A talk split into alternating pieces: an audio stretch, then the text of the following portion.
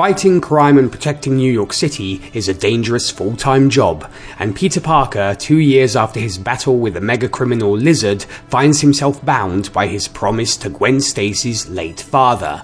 In the meantime, Peter's old friend Harry Osborn inherits Oscorp Industries and a deadly retrovirus from his father. Also, a tragic accident gives birth to a new supervillain, Electro the Human Power Plant. Now, with the emergence of the unstoppable Green Goblin and Electro, the stage seems set for the ultimate confrontation. A fight that could forever alter the course of Spider Man's life. Can Spider Man avert the rise of Electro, defeat Green Goblin, and get the girl? Ciao, my people, and welcome to our 71st episode of Happiness and Darkness, the superhero movie podcast, where we discuss superhero movies from Marvel, DC, Dark Horse, Image, and more. If it came from a comic and had theatrical release, you know we'll discuss it. Naturally, there will be spoilers, folks, so you have been warned. I'm one of your co hosts, DJ Nick, and today we'll be discussing The Amazing Spider Man 2. And with me today to discuss this polarizing sequel, I should say, are on one hand Mr. Jamie Burns. Hey, Jamie, how you doing? Hello. Thanks for inviting me on to uh, for this show of Amazing Spider-Man 2. Um, I got to rewatch it and uh, I'm ready to go. no, we're looking forward to your thoughts for sure, Jamie. And, and on the other, of course, a huge, huge Spider-Man fan in his own right, Mr. Phil Perich. Hey, Phil, how are you? I'm great, Nick. Thanks for inviting me. It's your friendly neighborhood podcaster here, ready to talk this movie out all the way. Uh, and I think it's going to be quite the discussion for sure, gentlemen. So today we are discussing The Amazing Spider-Man 2 from 2014, directed by Mark Webb, who our listeners might know for 500 Days of Summer, Gifted, and The Only Living Boy in New York. The story was by Alex Kurtzman, Robert Orci, Jeff Pinkner, and James Vanderbilt. The score was by the mighty Hans Zimmer and the Magnificent Six. And on estimate, to put it in today's money, this movie cost $322 million to make and made 780 million at the box office. So let's get to first impressions here, guys. Let's start with you here, Jamie. You know, on your rewatch, what were your thoughts on Amazing Spider-Man 2? Initial or initial thoughts, anyway.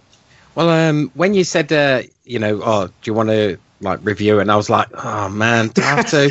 right. Then I thought, no, I'll, I'll, give it a go. It's been a long time since I watched it, and I could have sworn that I, I had it on Blu-ray, but um, I ended up looking, and I've bought the Amazing Spider-Man twice. Not wow. Spider-Man 2. So I, so I had to do a quick looking around, and I, and I got it, and uh, and I watched it, and um, yeah, I was quite entertained with it actually. Um, there's some bits and bobs that I was thinking, eh, like didn't get, and I think it's more uh, in uh, what Phil and, and yourself can uh, probably explain uh, with the comic books uh, references, maybe. But um, yeah, yeah, it wasn't that much. It wasn't a bad movie. I, I, you know, perhaps it needs that second like uh, re-release maybe maybe after wonder woman of course uh, perhaps uh, this could have have new life um, and especially with um, you know, there's that rumor rumor casting of having Jamie Foxx back in as Electro. He wasn't quite. He wasn't that bad in it. It wasn't Ooh. that bad in it. I quite enjoyed it. Yeah, I think we'll, yeah, and we'll definitely have quite a bit to talk about when it comes to Jamie Foxx and Electro. And and Phil, when it comes to you, you know, what were your memories of this film? And you know, were you were you happier with this film rewatching it? Um, yeah, I mean, even from the first rewatch, even from the first time I watched it to now, I mean, I've always had like stuff I liked about this movie and other stuff I didn't like. I mean, in fact, there's like one thing we'll get into later that it's I will I didn't think added much to the movie, but this time I'm like, okay, I see the potential there, but I think I see where they went wrong with a few things. Mm, no, I, I hear you. And you know, starting off here, you know, I actually have a conflicted relationship with this film, as there are days in which I really enjoy it, and there are days where I find it incredibly flawed. But, uh-huh. you know, I must admit that after some time away from it and getting to rewatch it for this review, this was definitely one of those instances where I was like, why do people hate this movie so much? As I found myself very much invested and loving what I saw on screen, which may also be colored by my undying love for Hans Zimmer, who is actually one of my favorite Hollywood composers.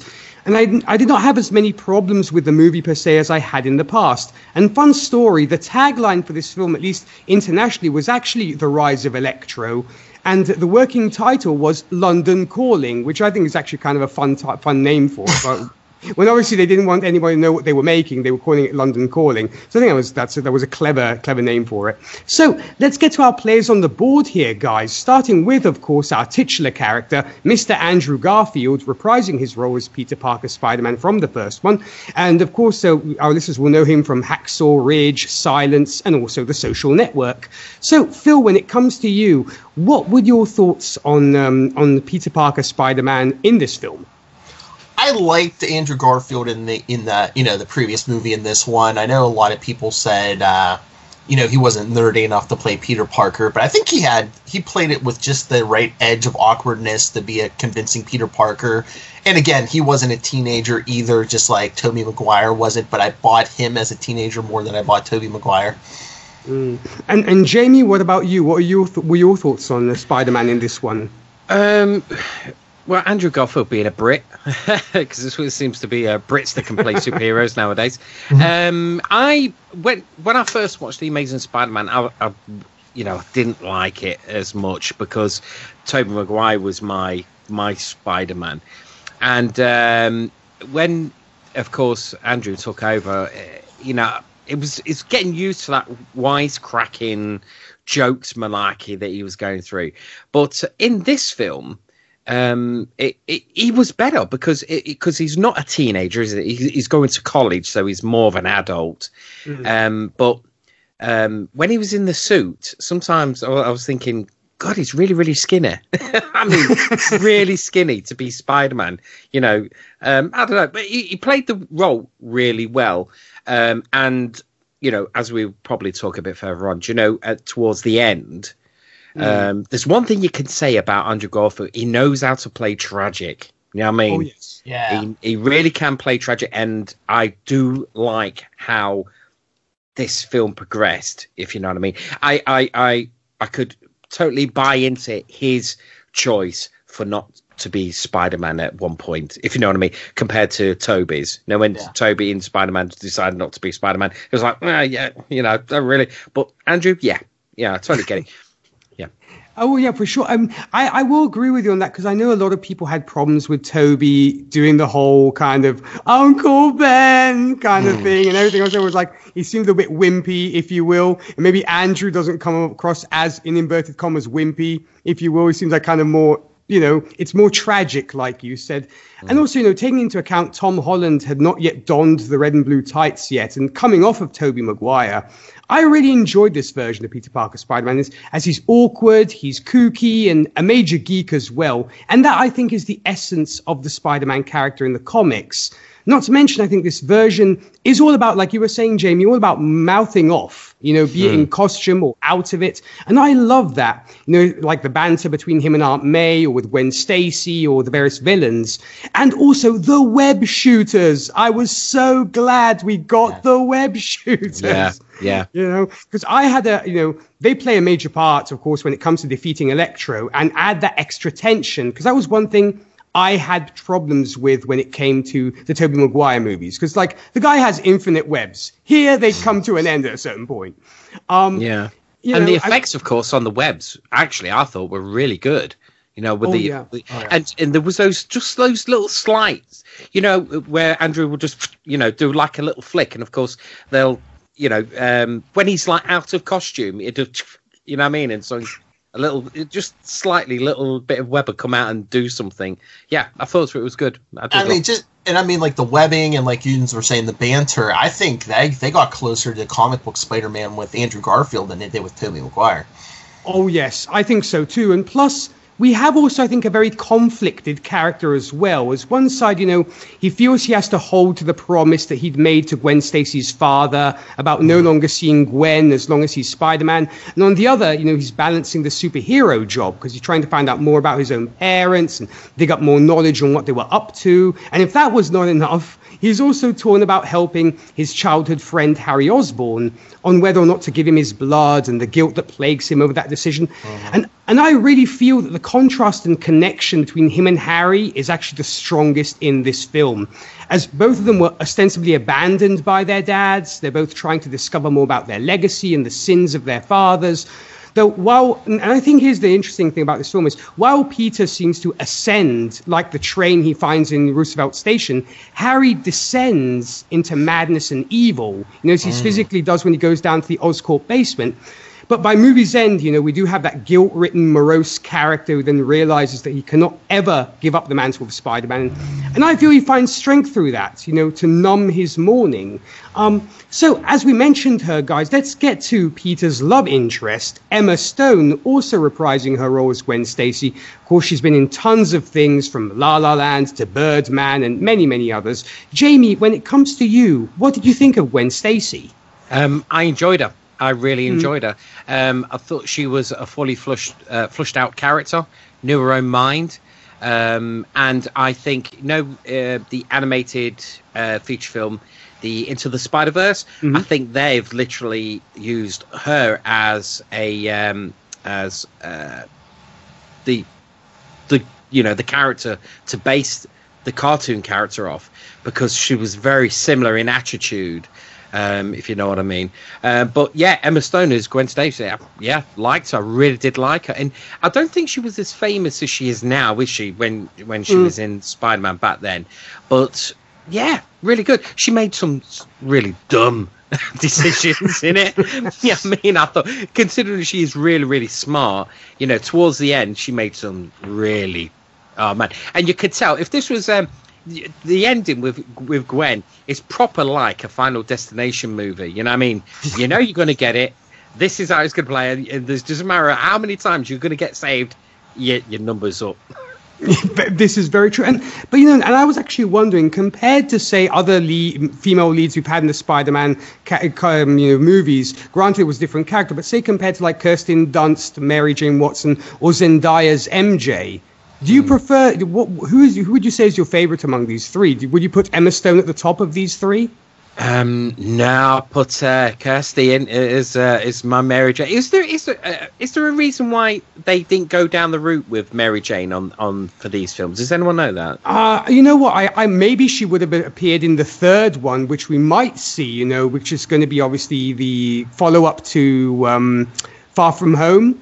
But because apparently um, we, we we should be seeing also um, Andrew Garfield in that, so who knows? But Well, um, right. I- Go I ahead, thought go I, ahead, Bill. I, I'm sorry. I, th- I, was, I thought I heard um, somewhere. I forget where I was read this, or it might even been on a podcast. I think th- there was a third movie planned for that for Mm-hmm. Yeah. Andrew Garfield's trilogy. Yeah, and I think Mary Jane was going to be in that third one. I think they even had they were going to shoot scenes for this movie with Mary Jane, but they cut them out. I don't know for time or whatever.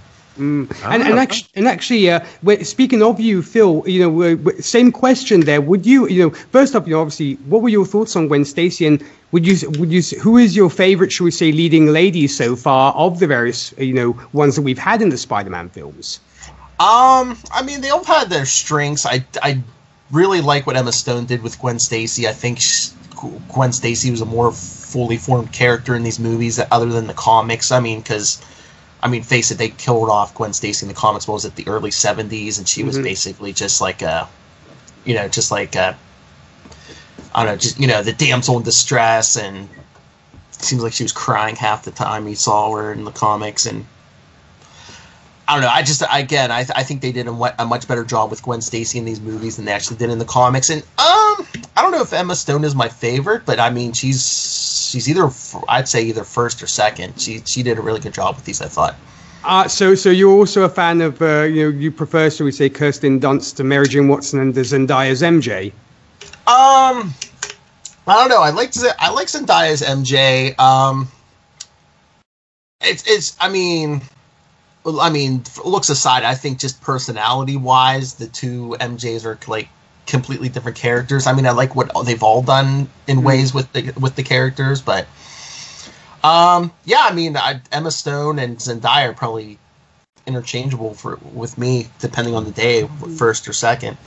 Mm, yeah, because I, you know, it's it's interesting to see, I guess, this evolution of these female leads for sure. I mean, I I agree with you both. I feel this was a perfect fit for the character, and actually is an improvement. You know, like you were saying, Phil, to the comic book counterpart. As in the comics, she is literally, you know, the knockout girl who is dating our nerdy outcast hero. you know, because she's incredibly sweet and kind. But I feel this version is actually a step up from what is, regardless, a highly beloved character. And, Yeah. and also, in comparison to Kirsten Dunst, you know, rather than screaming her head off every time a villain appears or being completely helpless, she actually has an incredibly active role and is pivotal in defeating Electro.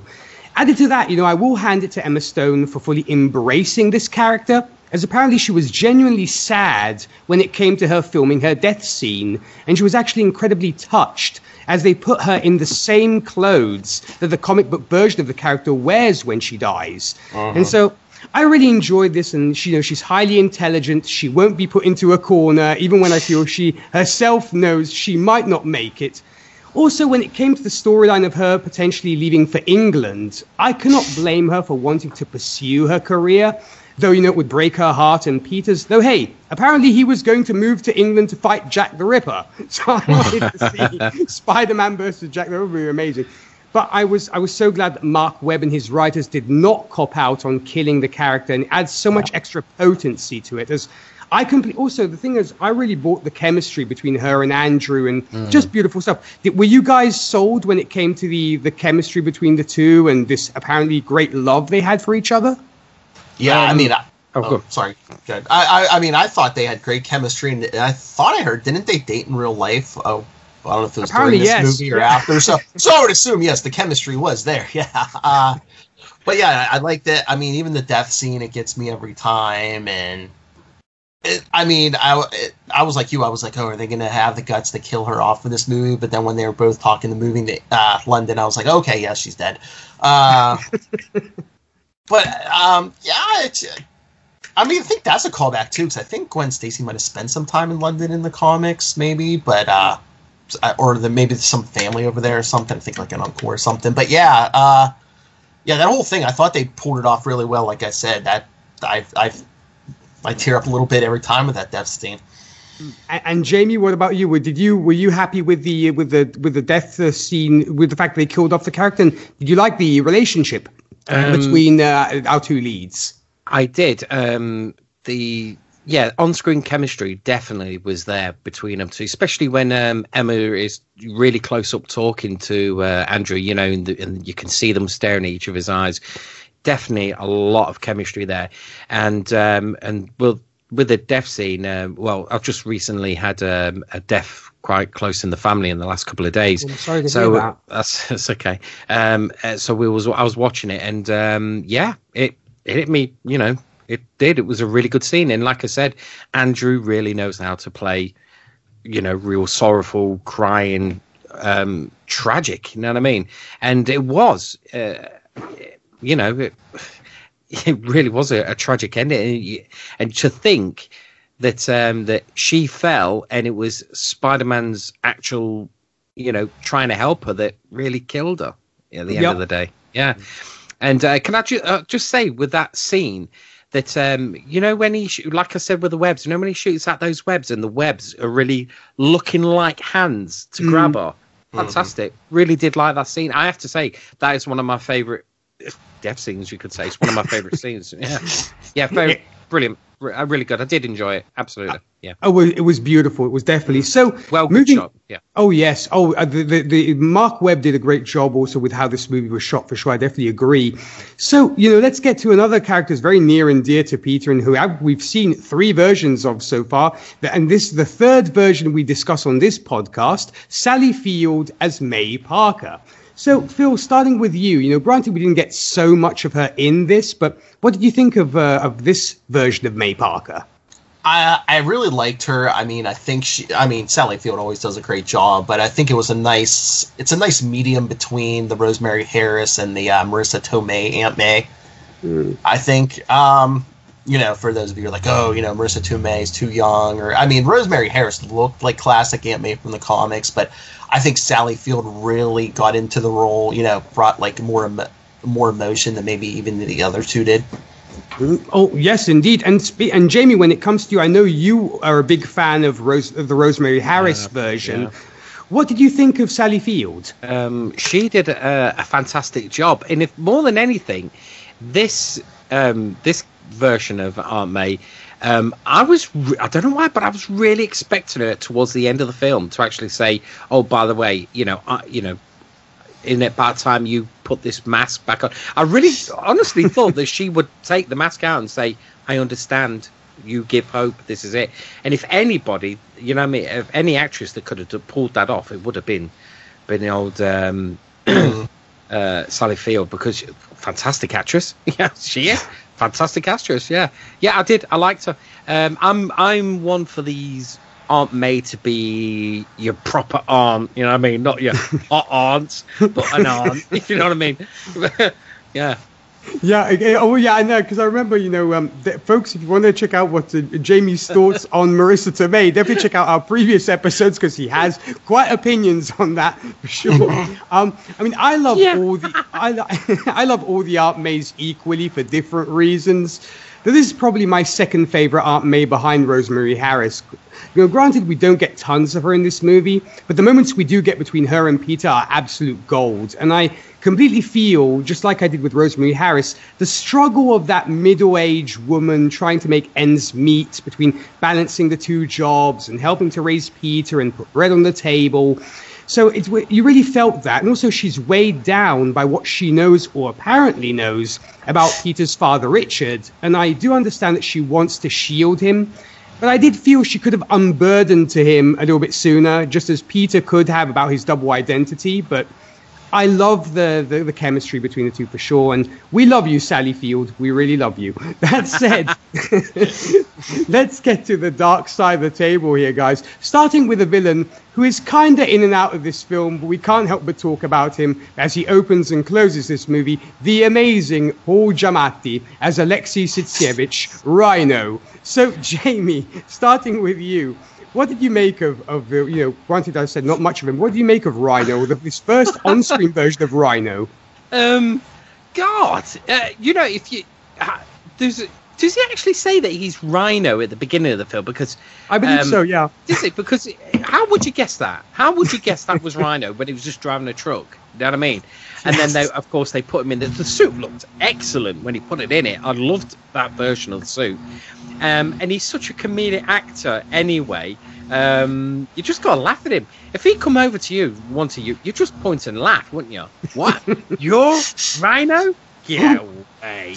Yeah, and what's with that stupid tattoo on his head? I mean, I could, well, he, he reminded me of um, a, uh, of a film called Shocker, many Mhm. many moons ago with the, uh, with um, the, with uh, Skinner from the X Files. He played this mass murderer that was in Right. an electric chair, and I'm sure he had like a scar across his forehead that looked just like that tattoo. So either Rhino was a fan of that movie, or there's a weird coincidence. Mm, or, or Paul Giamatti was channeling that character. Could you Yeah, be both? Probably, yeah. Yeah, weird though. It was weird. I did. I must admit, I did like. You know when he's in the cab and he's driving along and uh, Spider-Man comes in, and even Spider-Man goes hello, puts his hand through to shake hands with him, and he's like, uh, and he's trying to get his. Yeah, it was great. I, I can understand why they got a comedic actor to play those that part uh, because it totally. It, I was sold. I was. I was sold in that. It, it was definitely great fun. And Phil, you know, you are familiar, of course, with uh, the Rhino character from the comics. What do you make of, of what Paul Giamatti did with this character? I mean, it was kind of different than in the comics, but yeah, I mean, I, I, yeah, he was really good, and um, yeah, a lot of times you, if you get a comedic actor in there, you know, they can go a little too goofy or too silly. But I thought Paul Giamatti did a really good job, and I don't know, in the beginning, like with that truck heist and stuff, like. You know, you guys were, you know, I think Jamie was like, oh, like, you know, it's just a little guy, you know, who who's going to be afraid of this guy? He reminds me of like, um, Joe Pesci and like any of those movies like Goodfellas or Casino. It's like you know the little guy who thinks he's got to prove himself by beating up the tough, the biggest guy in the room and stuff. Yeah, You can just imagine Joe Pesci. Hey, hey, hey, Spider-Man! I'm the, hey, I'm the Rhino. I'm the Rhino. I, I would love that. Now I want Joe Pesci in a Spider-Man movie. Um, but I want to, of course, start off saying but that I love Paul Giamatti in pretty much everything I've seen him in. And in this, you can tell he's having the time of his life, and he's purposefully, I think, playing it over the top. Which is obviously a very, I think it's an interesting contrast to the very dark and more almost horrific other villains like Electro and Goblin that we get in this. And though this version of Rhino is almost as a like a parody, I guess, mm. I ate it up like I did the mm. popcorn while I was watching this film Yeah. because it was just like it's fun. You know, had he been the main villain, it could have been very problematic. But I do feel this kind of flamboyant and very kind of cheesy version was just so fun because it, because it was so cheesy and also because it was so in stark contrast to our other two villains and it did keep in tone, I think, with the more light-hearted moments of the Spider-Man lore. So, hey, I, any anytime Paul Giamatti's on screen, I'm a happy camper. So and that's it's uh, and it bookended the movie, really, didn't it? It started and sort of finished with it. Yeah, well. yeah. That's that yeah. thing. That's why I think it was kind of a fun thing as well. They did with him. So speaking of contrasts, guys, let's get to our second Harry Osborn on this podcast. Who we had, of course, talked about James Franco, I believe, with with both of you two. And here we actually get Dane DeHaan as Harry Osborn, Green Goblin, whom our listeners might know for Chronicle, A Cure for Wellness, Valerian, and The City of a Thousand Planets. So starting with you here, Phil. You know, once again, I guess it it would make for an interesting contrast compared to, say, James Franco. What did you think of this version? Did you like it better or did you like it less? Don't ask me why. I couldn't. I can't. I can never pinpoint why, but I just never buy Dane DeHaan as Harry Osborn for some hmm. reason. I mean, technically, he seems like a he seems like a good actor, and he does his lines. He emotes well, and but for some reason, I just don't buy him. I mean, and even Franco was over the top in his portrayal, and I still like Franco a lot a lot better, and I I just couldn't tell you why. And and uh, and as as Goblin and stuff, did you buy the whole thing of the transformation and the illness and stuff, or or weren't you happy with that? that was kind of weird. Uh, I mean, it's like we. I mean, Norman Osborn's the Green Goblin, and like they kill him off right away. I'm just like, what is up with this? Unless maybe, I mean, if there had been a third movie, maybe they would reveal that maybe Norman like faked his death, or the Goblin formula brought him back, or something. But I'm just like, you're gonna kill like Norman Osborn in the first five minutes we see him. I don't know. That just that just seemed very odd to me. It, it was it was quite surprising, yeah, because we get introduced to both these characters in this film. It's like boom, okay. Um, and and Jamie, when it comes to you, uh, you know, what what were your thoughts on on this version of uh, Harry Osborn, the the Green Goblin? Um, I'm in the same camp as Phil with this one. Um, he was not particularly good as Harry Osborn. Eh, you know, if he was my mate at school, I would go, "Hi." I said, "See this guy here? He's going to be a mass murderer." Just look at him. you can tell it. He's got that face of someone with a knife in the back, innit? You wouldn't want to like walk in front of him in a queue because you'll always be like looking south, wouldn't you? What, what are you doing there, back there? Oh, nothing. I was just, uh, just, I, what you, what? You know what I mean? He's so he's one of those actors. I think, oh god, you know, when he was in Chronicles and he was the he was sort of the bad guy in that, and I Yeah. and I totally bought that because I thought, creepy little dude, right? and in this one, I thought, God, creepy little dude, you know. Um, and with James Franco, yeah, he he's over the top. He's not particularly my favorite uh, character, but when he played evil, you know that's you know that switcheroo he did. God damn, that was good. You know what I mean? Because he was like sly. This guy, pfft, nah. I didn't even I didn't even buy it when he turned into the Green Goblin, and, and I was like, what illness can you get that you're perfectly fine until somebody goes, oh, by the way, you've got this disease, and you go, ah. Next thing you know, two days later, you're dying of it. You know what I mean? True. And I, I, ju- I mean, yeah, I mean, just the visuals. But I mean, I know even in the, even when he went to see his father at the beginning, there, his his dad's like, "Oh, your hand's starting to shake already." He's like, "I know it's you know it's happening to you." I mean, the most unbelievable thing I thought with Harry Osborn is when he breaks into Ravencroft. This this pampered rich kid who's probably had never had done a day of manual labor in his life takes down two security guards Yeah, to get yeah, into yeah. Ravencroft. I'm like, okay, uh huh. yeah, I, I, I totally didn't buy. And what was all that? What was what was wrong with uh, with Norman Osborn? Osborn? Why was his fingers all like that? I, I, I, I did I miss something? Was there an Amazing Spider-Man 1.5? I don't know what what happened. Apparently, it's this illness that they're suffering from, which is obviously this kind of degenerative disease that Hereditary. turns you into kind of a monster, if you will. I guess that's So- what I'm. so it's like, uh, oh, by the way, son, you're gonna tell you, uh, I've got goblinitis. You know what I mean? Well, they had they had that formula down in the basement of Oscorp, unless he was experimenting on himself, trying to cure himself or something. I don't. Mm. That's Yeah, yeah. That, yeah. that could be it. And also, I mean, I I, you know, I don't want to shame anybody who's so, who is psychosomatic, but this could almost be psycho being psychosomatic to the nth degree, to where they tell you you have an illness, and they're like, oh my god, and your body starts responding to it, and you start going kind of sick. It's weird, but. Yeah. You know, Yeah. if we do make an, an initial comparison between this version of Harry and the James Franco version, the contrast is incredibly different. I mean, I do enjoy what James did with this character, but on my end, I do feel that Dane may be the superior version. As granted, some may say, you know, he might be a little too emo for the character. Not that I'm emo shaming, but, you know, the haircut, maybe. But what I love here is very much that he's the coin opposite of Peter. And, you know, as I mentioned before, to me, it's almost like while Peter ascends, ha- Harry descends. And unlike the Franco version, here we do have a fiercely intelligent character, you know, can run rings apparently around the biggest lawyers in Oscorp in New York City, but who's dealing with the sins of his father literally being revisited on him. And I do feel he's kind of used to the fact that money can make things go away, you know, your problems. But here he's faced with something which cannot be bought off as we see with the apparent total lack of interest of Peter when it comes to money. Also, the parallels, I think, between him and Electro, who we'll get to shortly, are astounding. As, like Electro, you know, who has nobody, you know, Max wants to be recognized and has no friends. It's kind of the same deal with uh, with Harry. The, and also the, the progress I, I enjoyed because you know what this I know I don't know what this says about me but I enjoy watching movies where you get the a character that slowly but surely descends into madness. I don't know what that says about my own psyche like enjoying that but Yeah, but yeah. but it's I- in, yeah go ahead I sorry, I was going to say, I think that might be the problem with this version of the character. It's uh, like at least with Franco, we got him over like three movies. You know, he was kind of Peter's friend in the first movie, and then by the end of the first movie, he thought Spider-Man killed his father. The second movie, you know, he hates Spider-Man and he pays Doctor Octopus to you know bring him to him and stuff. But then by the third movie, he becomes the Goblin. This movie, it's like okay, boom, we got Harry Osborn. Boom, he, boom, he becomes the Goblin, probably because you know Yeah. the, a, a Green Goblin killed Gwen Stacy in the comics, so you know we've got to have a Green Goblin. Mm. It was, I might- think, I think it, was just, it was just much too quick. I think that might be the big problem we have with the character. Yeah, uh, and also it was like um, him and Peter Parker were best of friends. Yet Peter hadn't seen him in ten years. It's like, "Hi, I've just heard your dad's died. Do you want to hang out?" No. Yeah, go on then. yeah It's that might have been a problem Yeah, Yeah. it's really really quick.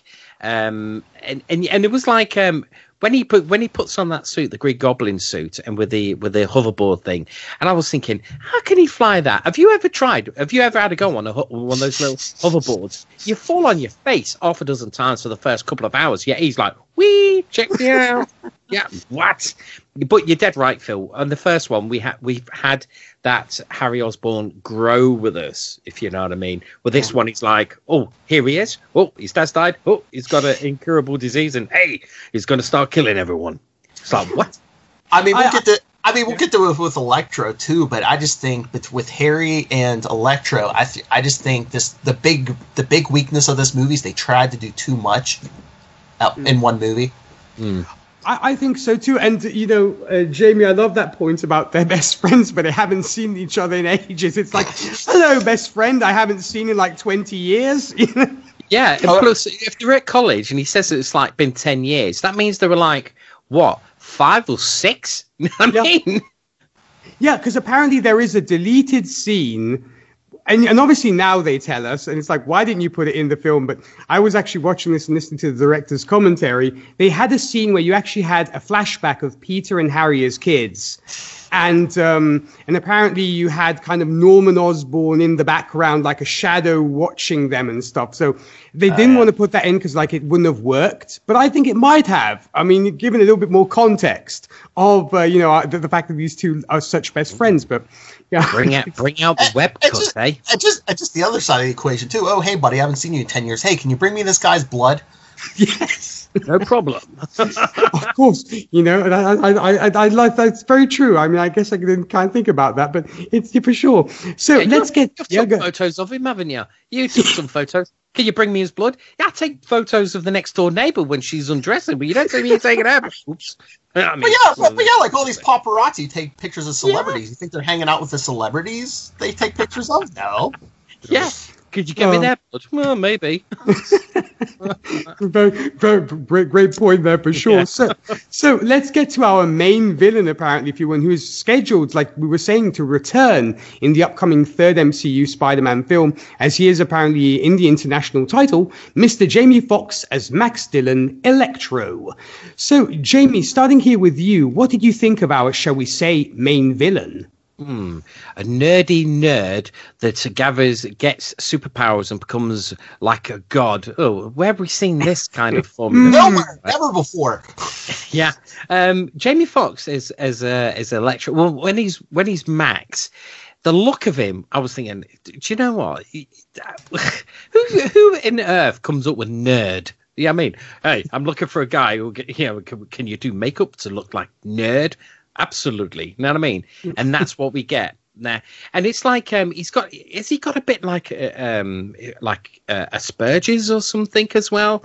You know, so he's, you know, but he's a genius as well. As well, and um, I did like Jamie Foxx. You know, when he goes into the um, persona of, Ele- of Electro, it's fine. It's great. I absolutely loved him. And and rewatching it, um, what I thought, you know, he is. A, I can understand now why they they're thinking about bringing him into the MCU because Jamie Foxx is a really good actor, and I think what he could do with Electro would be great for that character.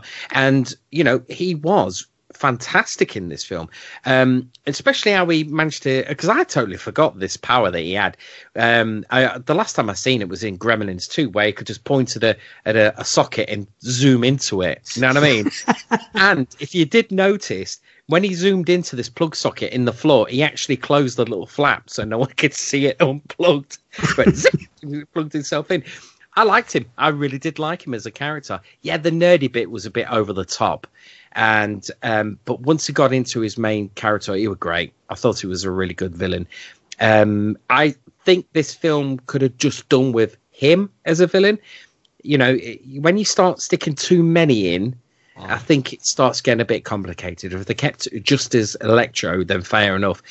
And then maybe for a third film, bring in the Green, because then they could have introduced Harry Osborn into this film, and then in their next film, yeah, let's have the Green Goblin or the Hob. Let's let's treat it. Let's have the Hobgoblin. You know I mean? They don't have to really go. Oh, it was the Green Goblin that killed Stacy. They could have just you know, changed it, really, can't they? Um, and so yeah, I, I liked him. I thought he was great as uh, Electro, and I'll be looking forward to see what he can do in, in the MCU. I'm very much looking forward to it too. And and and Phil, when it comes to you, you know, were you first off, you know, you obviously are once again being more familiar with the comics in this case. Were you happy that we got, shall we say, the ultimate version of Electro compared to say the classic one in the green and yellow costume? Oh no, I'll always love that green and yellow costume with the lightning bolt ma- like mask. But uh, no, I mean, remember thinking, oh, did we really need Jamie Foxx as Electro in this movie? But on the rewatch, again, like Jamie, I liked what he did, but I think again, his character would have been better. The Goblin's character would have been better if either one of them had had this movie to themselves. You know, like if we wanted to build up the a Harry Osborn history with Peter, he should have been the only villain. I mean, I think Jamie Foxx's Electro could have been the only villain. Again, it's just the uh, it, the thing of them wanting to do twenty things in a movie, and it I just think it hurt both characters. And can I just say, just uh, I mean, the the origin of how he gets his powers, he he's holding on to a live wire and falls into a tank of what electric eel. Apparently, yes. Yeah. I mean, I mean, it's no, it's no goofier than his origin from the comics. I don't know if Jamie's familiar, but yeah, it was in the '60s. He he was working on power lines. You know, he was like a lineman. He was working on power lines to get struck by lightning while he's working on electrical lines, and that's how he gets his powers in the comics. Ah, I've seen a couple of YouTube videos of that actually happening, and none of them turned into No, no, I mean, it's no goof for that. But I, I don't know. My my head canon w- with this movie is like, oh, there was something, some chemical in that water that you know made it mm. possible for him to get powers because all I mean all it was was basically water, electricity, and a couple electric eels biting his legs or whatever. he goes, Yeah, they did. I, I- but I did like that reveal of him. Do you know how he was all burnt and like Yeah. And the ash just fell off him and he got up. I really did like that. I thought it was really good, really creepy, very horrorish, if you know what I mean. Yeah. Apparently, director Mark Webb wanted to go even darker with this, but they kind of said, no, you have to dial it back because, like, Hmm. we want kids to go to the cinema to, to, to watch this film as well. So, because he wanted love- to. Re- yeah, Oh, go, on. ahead. Go, no, carry on, carry on. No, no, because I mean that's that's the only thing is just I wish they would somebody would be brave enough to go even darker. But like I said, I guess the major studios were like, no, we need kiddies here, so you can't do it. So I was kind Yeah. of, but yeah, what were you going to add to that, Jamie? I was going to say he's got um they they when he you know when he got his suit his Os- his uh his uh his Electra suit pardon, Yeah. they stuck that thing on his head didn't it with his battery level Mhm. I mean, hey look that guy's pretty low plug him in has anyone got an extension cord Yeah, that, was that was kind of odd. And funny enough, once again, they didn't have him walking around naked for because of the fact of one kiddies and two because people would be like, "That's Doctor Manhattan from the the, the Watchmen." Yes. So that's that's the other reason why they didn't want people to confuse him with Doctor Manhattan. You know who, uh, and that's why apparently they got because Jamie Foxx when he transforms showed up in um, bicycle gear. So he had basically had these bicycle, these cyclist shorts on. So okay, let's keep him in those. And so they basically had him in that. So you know, obviously. All was not revealed, if you will. So it was like he was completely naked, and so you didn't have. so, um, but that was that was that was the reason why he suddenly appears with these cyclist shorts. Ah. if anybody was wondering, Um, um, what was the thing with him uh, with the electric shutting the gap on his teeth as well? It's like it's it's that I thought that was simple for the fact is you know when they had him with his gap in between Mhm. when he wa- with when he was nerd when he was the nerd max it's like uh you know Mark Webb went do you know I don't like that look let's close it. And they were like how can we do that? With electricity I mean, I could, I, I just took it as like, you know, after the accident, he became pure electricity, so he just like rebuilt his body from Yeah. scratch every time. So it's like, hey, wouldn't you get rid of the gap in your teeth if you could Yeah, just, like, you know. Build your body? I have to say the effects on him, do you know, with like the currents underneath his skin was great, absolutely fantastic for uh, back in the day. Do you know, well, back in the day, what we're talking about. I mean, but well, yeah, was- seven seven years ago, so it's, Yeah. a bit of time has passed though. So, but it still holds up. I agree with you, Jamie. And Sorry. I mean, I know we did not get the classic yellow and green suit in this, and but I did like the homage that they did do to that during the first scenes because we do see Max Dillon as he takes his birthday cake out. It has that yellow and green decorations, and apparently that's supposed to be a nod to the um, original Electro comic, to Electro uh, cos- uh, costume, because here they go with the Ultimate Universe version of Electro. And when it came to the look, it was absolutely fine with me. But and you cannot but feel incredibly sorry for Max Dillon in this at first, and how downtrodden, lonely, and just friendless he is. And to him, it is, as I said, it's all about being recognized and being noticed by people. And I suppose once, as they say, be careful what you wish for. As by movie's end, everybody knows his name, and it's no surprise that Max and Harry, as I said, find a lot of common ground as they're both alone. They've both let, been let down by humanity and people, and and really have nobody but each other, which certainly, I guess, justifies their alliance. And I'm glad this character was not killed off completely. And you know, as we mentioned before, I'm so curious to see what we he will get up to in the next Spider-Man film.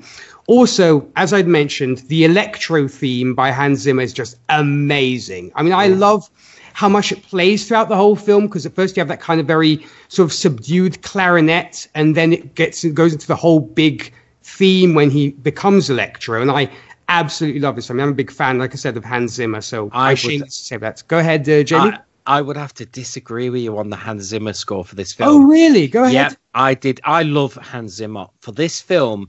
It's like somebody said to him, "Can you uh, do the score to uh, the Olympic Games?" And he went, "Yeah." And then they took that score and used it in this film because the music did not work at all for me. It was Oh. like that was that. It was. It was like. It was like. um that famous tune that uh, is it the dawning of man or something i can't think what it's called uh, for the olympic games that was done it, it sounded like it was not uh, not a Spider-Man tune. Absolutely, nah. Didn't like it. Didn't li- not like this score. In fact, because once I watched the film, I thought, really. So I came upstairs and I went on my PC and because I've got the score and I listened to it and I was thinking, yeah, it was me. Nah, it's not particularly his best. Nah, So you weren't even a fan of the electro theme either. no, no, Okay. no, no. Well, I mean, you know, I guess uh, every, you know, every, um, different folks, different strokes, as they say. Yeah, yeah. And uh, and Phil, what about you? I mean, are you a fan of Hans Zimmer's, and what did you make of the score? Oh yeah, I'm a fan of uh, Hans Zimmer's, and I like the score. I mean, I don't know, Jamie's the one you didn't like the one like when they're fighting? What is that Times Square when they're fighting? It's like oh, duh, duh, duh. I mean, I kind of took that as like you know he's I don't know like he's hearing voices in his head or something. Which again, it's kind of weird. Like he like we said, he was kind of the nerdy character. He almost seemed like he had mental issues, but then by like the end of the movie, he's just he's just like a villain, you know. And again, with Harry Osborn's, they could have fleshed out Harry Osborn's character so much, but again, by the end of the movie, they're both just like the bad villains, you know. And really, we lost any like fleshing out of the characters we got. But yeah, I mean, I liked, I, I did like the music. It's Well, more of um, I it's more of the. Do you know the main theme for Mm. Spider-Man Two? Okay. That's that's I'm really. I, Oh, I I like did it. like. You know, they they go. It just Dun, nah, dun, didn't, dun. didn't work. Yeah, it just didn't work uh, uh, compared to what you've had before. The only good bit of it is when when he's uh, being chased at the beginning and you hear the down down down down. I was like, yes, yeah, it's got to play. Stick it. yeah, I mean, phone, yeah. yeah, I mean, I, I, I, I agree when it comes to the, the main, the, should say, our hero theme, because when granted you there you had Danny Elfman doing it at the time, and that was an amazing, amazing thing that Danny Elfman did at the time for the Maguire movies. Those were really, really good. But yeah, I suppose obviously when the MCU came around, then you obviously they reintegrated the classic Spider-Man theme into almost an orchestral version, which is beautiful. That is absolutely beautiful. Um, but, uh, I was also because you know because I like I do like my different film Spider-Man themes. yeah. and out of them, even the the Spider-Man uh, the the the theme. The soundtrack to the Spider-Man game that's just recently been out is really good. You Know what I mean? It was just this one film, and um, did did uh, Hans Zimmer do the the last film? No, I it wasn't him in that case. The name at the moment escapes me, but I know that Danny Elfman did the the, the original trilogy with with with Maguire. Hans Zimmer did these ones, and then we got and there's, there's some another chap who was on who did the MCU ones. Who then he integrated the the classic Spider-Man theme when it came to that. But I I mean, as I said, I, I maybe I'm too biased when it comes to my love for undying love for Hans Zimmer. James but- Horner. It's James, James Horner. Horner. There you go. Yeah, and James Horner for the MCU, and James Horner did a fantastic job on that Yeah, one. course, yeah. So, Yeah. so yes, three great, comp- three great composers in their own right. So let's get into ratings then, guys. Where does this movie rate for you on a scale of one to ten? Let's start with you, Phil. What do you give The Amazing Spider-Man two out of ten? Um, on the rewatch, I probably give this uh, probably give this an eight out of ten. Like I like the action, especially like the web swinging, and uh, I, I like so much about this movie. But again, like my big weakness with this movie is I think they tried to do too much, too many villains. You know, they I'm sure they wanted to do that classic death of Gwen Stacy. Uh, yeah, just too much. I mean, if they had focused on just a few little segments of this movie, I, it, it probably be clo- you know like a nine or a nine and a half for me. Wow. And uh, and Jamie, what about you? What do you give this film? Um, before I did the rewatch, I would have given it a good six. But Hmm. um, after watching it today, I would go with Phil and give it an eight. Um, I totally, totally enjoyed it. I did. I really, really, really did enjoy it. Um, and the ending, of course, was, oof, you know what I mean? Um, yeah. Especially, you know, with the scenes where, um, where he's where Andrew Garfield, well, Peter Parker is standing at the grave, and you see it go through month after month after month after. Oh yeah, I month. like that. Yeah. I did. I thought that was really powerful. I, I I loved how it was shot. Very very powerful. It. Do you know if I was a studio executive, I would have probably gone. Do you know what? That's just him standing around. You can cut that. But I'm glad they didn't because it's very very very powerful. And also that uh, after watching the film, of course, and after playing the game, like I mentioned, the recent one that came out on the PS5, uh, sorry, on the PS4, th- this film is so close. Well, the game is so close to this film. You could have said that that game was a the video game version of of of the Amazing Spider-Man 2. Even though they did bring out an Amazing Spider-Man 2 game, the the recent Spider-Man uh, even had all the set pieces from this film. It was so close to it, and even my son, he was going, "Hey, isn't that in the game, Dad?" And I was like, "Yeah." And do you know with the with the swinging action going through the streets, Mm-hmm. believable because you even had like uh, the wind uh, going through his the cloth on him, if you know what I mean. Yeah. On his, on his suit was slightly, you know, with the with the wind. Loved it. I, re- I thought the effects in this film were really, really good. They'd gone out, and of course, you had your uh, Stan Lee going, "Hey, I think I know that guy." You know what I mean? Fantastic. I liked it. I liked all of it. And you know what? Even though we did get um, J. Jonah Jameson, except as an, a cameo in an email, that was kind of cool, I guess. Where it's like, Yeah. no, and that was I was like, okay, that's J. Jonah Jameson. We had our moment of J. Jonah Jameson. I mean, I enjoyed this too. I'm going to give this a seven out of ten. It's it's a good movie. Mark Webb did a did a great job, you know, as a, from a director standpoint.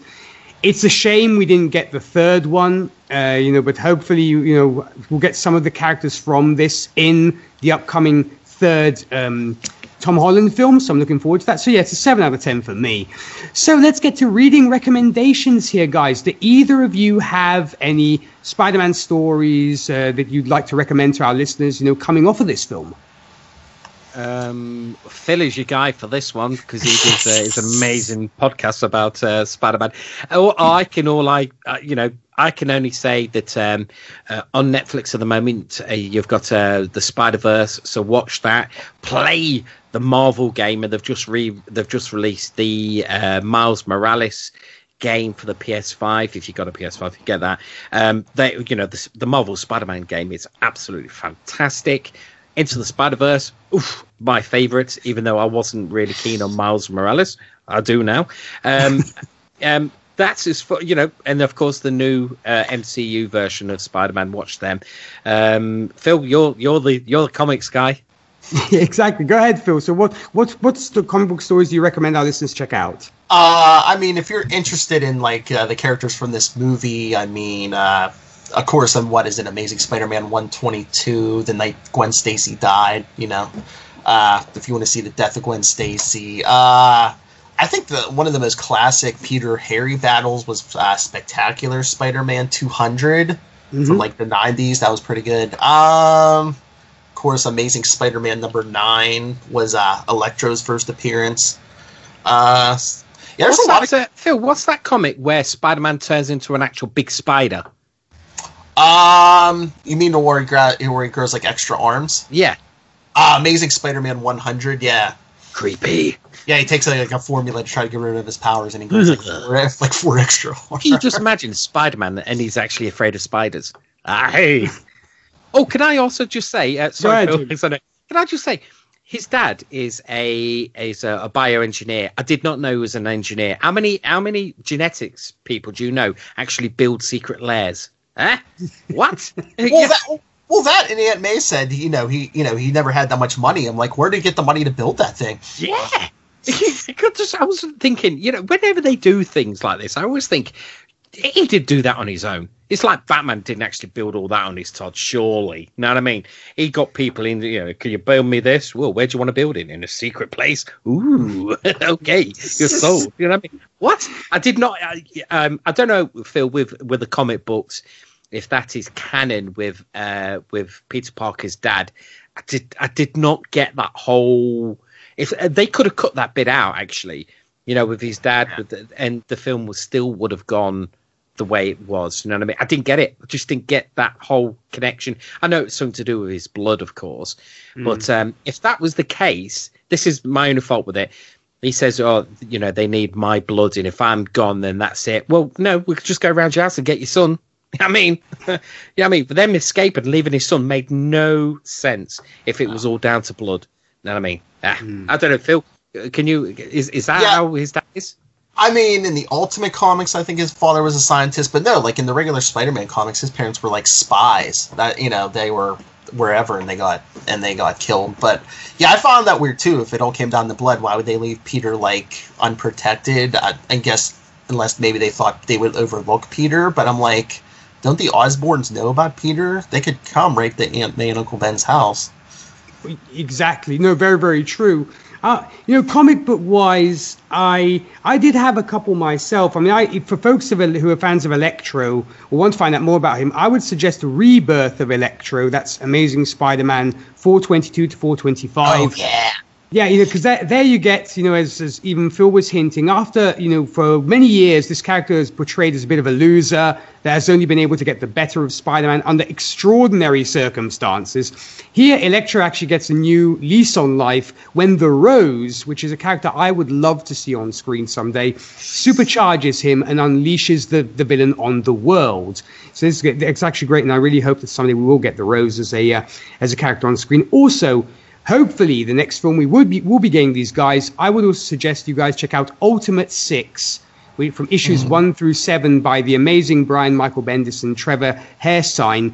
This series offers a movie centric lineup of characters that includes, of course, uh, the Green Goblin, Electro, with Harry Osborn playing an important role as well. And as an added bonus, the Avengers show up. What are the odds that the Avengers would show up? But uh, this is a great. Set. This takes place in the Marvel's Ultimate Universe, where the Avengers are not the Avengers, but they're known as the Ultimates. But here you get the Sinister Six in their ultimate version, so you get blue Electro and you don't hit, get them in the green and yellow. And I'm definitely hoping we will get the the Sinister Six in this third film. And speaking of which, uh, guys. Do you either of you have any predictions or what you would like to see in the next Spider-Man film? Phil, you go first. Uh, I think you took my answer, Nick. I, I, I, you know, they hinted around at this movie, and I think they were working towards that. I want to see a Sinister Six. Mm. Mm. And, and, what about you, Jamie? Are there any particular villains or things that you'd like to see happen in the in the next uh, MCU? Oh, oh, should we say uh, Sony MCU uh, Spider-Man film? Well, um, considering back then, um, they actually had that uh, sort of as- well, it wasn't an after credits uh, scene, wasn't it? Because it was actually just before the credits, where you sort of introduce the Sinister Six. You know, where you see their gadgets, don't you? With that guy mm-hmm. who's walking around in the uh, fedora hat. Now, um, if I remember right, weren't they going to go down the route of actually having a Sinister Six movie? Mm. Um, but talking about it, yeah. yeah. But now, seems Venom was quite good, and um, well, and Venom Two was is, was supposed to come out last year, but I think it's this year now. Um, I'm quite on board to see a Sinister Six, but I don't want them to make it so because uh, with Venom, he's a bad guy, but you kind of root for that bad guy now. Know what I mean? It's, they made him kind of a bad guy that's now a good guy. You know what I mean? It's strange. But for the for their introduction into the MCU, I'm really, really excited about it. If there's one place for them to really shine, and that's with with the MCU, easy. Yeah and also seeing all these characters that will be returning. You know, of course, we know Jamie Foxx will return. Uh, Mr. Molina will be returning as Doctor Octopus, apparently. So it's going to be quite a thing. I know I'm going to geek out as uh, like no tomorrow when I see uh, Alfred Molina again as as oh, Doctor Octopus. Yeah, that's going to be really yeah. really cool. I like this all coming together. And hopefully Venom will be introduced. I mean, I'm a huge fan of Venom. Funny story I used to hate Spider-Man with a vengeance, and that's why I loved Venom so much. Because like you and me, buddy, we have the same same love. You know, we both hate the Spider, and I'm with you. And I would actually read Venom comics instead of Spider-Man ones. I just loved Venom and his vengeance and and you know sort of hatred towards Spider-Man. So definitely looking forward to the new Venom film indeed. And dear listeners, if you want to be like Jamie and Phil and join us here on the show to discuss a movie of your choice, feel free to shoot us an email at happinessanddarknesshow at gmail.com. We also really appreciate your thoughts and feedback about the show. You can reach out to those also at happinessanddarknesshow at gmail.com. Feel free to show your support by giving us a like on Facebook, where you'll find us as Happiness and Darkness. You can follow us on Twitter, we're at High Darkness Pod, or on Instagram under Hin Darkness. Also, if you'd like to support the podcast, if feeling generous, you can check out the great tiers we have going on on Patreon. That's patreon.com slash happiness and darkness. A big thank you to all our wonderful, wonderful patrons out there. We really, really appreciate you. And finally, as we always want, to, we also want to thank our video maker, David Moreno, the mad scientist behind all the great episode trailers you can find on our Instagram. Be sure to subscribe to his nostalgia channel on YouTube. The man does great work. And when it comes to you two fine gentlemen, where can our listeners find you on the interwebs? Let's start with you, Jamie. Where can folks find you? Well, you can get me on Twitter at Jamie underscore R underscore Burns. Uh, podcast podcast wise, I run two. One is a Ghostbusters one, and one is a Star Wars one. Uh, the Ghostbusters uh, is Ghostheads UK, and our email is ghostheadsuk at gmail.com. Uh, Twitter is at Ghostheads UK on Facebook, Twitter, and Instagram. Now, the Star Wars one is at um, at Radio Free Endor, and our email is Radio Free Endor at gmail.com. And of course, we're on Facebook, Twitter, and Instagram on that. And we've just recently covered all the episodes of The Mandalorian. And um, we're looking to do a review, a season review next. So we're, yeah, it's all looking good. So the yeah, Star Wars and Ghostbusters, if they're your two main go-tos, I've got the podcast for you. Fantastic. And folks, definitely check out these wonderful podcasts that are hosted by our wonderful man, Jamie. And, and Phil, when it comes to you, where can folks find you? Uh, you can find me all over the Capes and Lunatics and Capes and Lunatics Sidekicks podcast. Uh, Capes and Lunatics, most of that we talk about new current things like the new comics, movies, television. Uh, we do I do a Nightwing show over there, and then on the Capes and Lunatics sidekicks, we cover more of the classic stuff. Uh, we talk Spider Man, of course, uh, Batman. Uh, we started a new Daredevil show, and Nick, I will give you the exclusive. In about two weeks, we're going to be starting a uh, new Green Lantern show. Oh wow! You heard it first on this podcast, folks. That's right. That's right. Really? Uh, I was going to say Go the ahead. comic, the comics, not the movie. Oh, okay. so, but, but, I, but hey, that's still great nonetheless because I'm a huge, huge fan of Green Lantern. So I'll definitely be be looking for that one, of course, where I get my podcasts. Indeed, uh, Phil. So thanks for sharing that exclusive with us. Um, when it comes to me, for you country music lovers, I also host the radio show, Whiskey and Cigarettes, where we play traditional country, today's country, and everything else in between. For more about that and where to tune in, you can visit our website. That's whiskeyandcigarettesshow.com. Podcast wise, feel free to check out our latest project, Gold Standard, the Oscars movie podcast, where with co-hosts Zan Sprouse and Rachel Friend, we're reviewing all the movies that won the Oscar for Best Picture from 1927's Wings to the present day. Should any of you fine listeners out there wish to join us to discuss your favorite Best Picture winner, you can hit us up at goldstandardoscars at gmail.com. That's goldstandardoscars at gmail.com. We're also on Facebook and Twitter. Also, recently, I did join the fine folks at Titan Talk, the Titans podcast, Charles Skaggs and Jesse Jackson, where we recently uh, discussed, I discussed with Charles Skaggs uh, the second season of Doom Patrol. And on the fandom zone, we will start be starting our review of WandaVision. So definitely looking forward to discussing that with, with Charles and Jesse Jackson. That's the Fandom Zone podcast. And speaking of things to come on this show, next week we'll be joined by our patron Holly McMiller to discuss the 2013 Alan Taylor film Thor: The Dark World. That said, when it comes to you, Phil, and when it comes to you, Jamie, once again, I look forward to having you back here on Happiness and Darkness, and I certainly cannot thank you enough for joining me today. Oh, thank you. It was a great time. I always love coming on. Absolutely, I love it. you, you always give me a chance to review uh, films that I particularly thought were quite bad, but turned out to be quite good. Yes, love it. Well, I always enjoy talking to the both of you. Always great, great company and great to talk to for sure. So, folks, thanks as always for listening to the show and supporting us. We will see you next week with Holly and Thor the Dark World. Until then, stay super. Ciao, my people. When life leaves you high and dry, I'll be at your door tonight if you need help. If you need help, I'll shut down the city lights. I'll lie, cheat, I'll beg and bribe to make you well, to make you well. When enemies are at your door, I'll carry you away from more. If you need help, if you need help. Your hope dangling by a string, I'll share in your suffering to make you well, to make you well. Give me reasons to believe for me, and I will do it for you. For you. Baby, I'm not moving on. I'll love you long after you're gone. For you. For you. You will never sleep alone. I'll love you long after you go. And long after you're gone, gone, gone.